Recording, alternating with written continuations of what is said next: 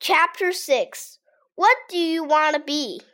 At the end of the day, Miss Daisy sat on the floor and we all sat around her. She told us to talk about what we want to be when we grow up. I want to be a veterinarian, said Andrea Young. Does anyone know what the word veterinarian means? asked Miss Daisy. That's somebody who doesn't eat meat, said Michael Robinson.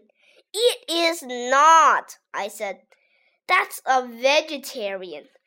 A veterinarian is somebody who fought in a war.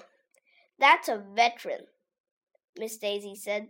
Andrea, would you like to tell the class what a veterinarian does? A veterinarian is an animal doctor. That Andrea Young thinks she knows everything, but for once I knew she was wrong. Animals can't be doctors, I said. Everybody laughed, even though I didn't say anything funny.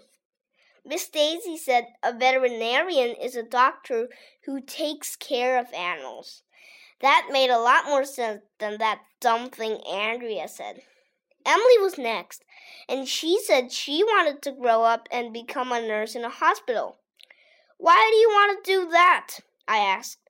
People come into hospitals all sick and injured their arms falling off, their guts hanging out. AJ! Miss Daisy said in her serious voice.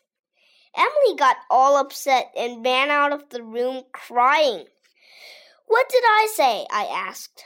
What do you want to be when you grow up, AJ? Miss Daisy asked. I'm going to be a famous football player, I said. Really? And why did you choose that field? Because I love football, I said.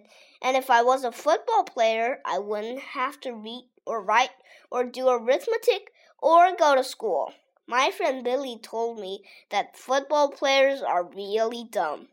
Your friend told you that? said Miss Daisy. Yeah, Billy's really smart. He also told me that if you dig a hole deep enough, you can dig all the way to China.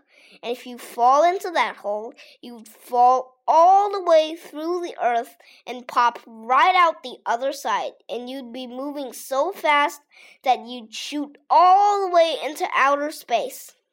Michael Robinson said that sounded cool he decided that instead of becoming a firefighter, he wanted to become one of those hole digging astronauts. Emily came back into the room with a tissue. Everybody else went around in a circle saying what they wanted to be. This girl named Lindsay said she wanted to be a singer. Ryan said he wanted to be a businessman like his dad. Andrea Young said that if she couldn't be a veterinarian, she wanted to be a teacher like Miss Daisy. Then she gave Miss Daisy a big smile. I hate her,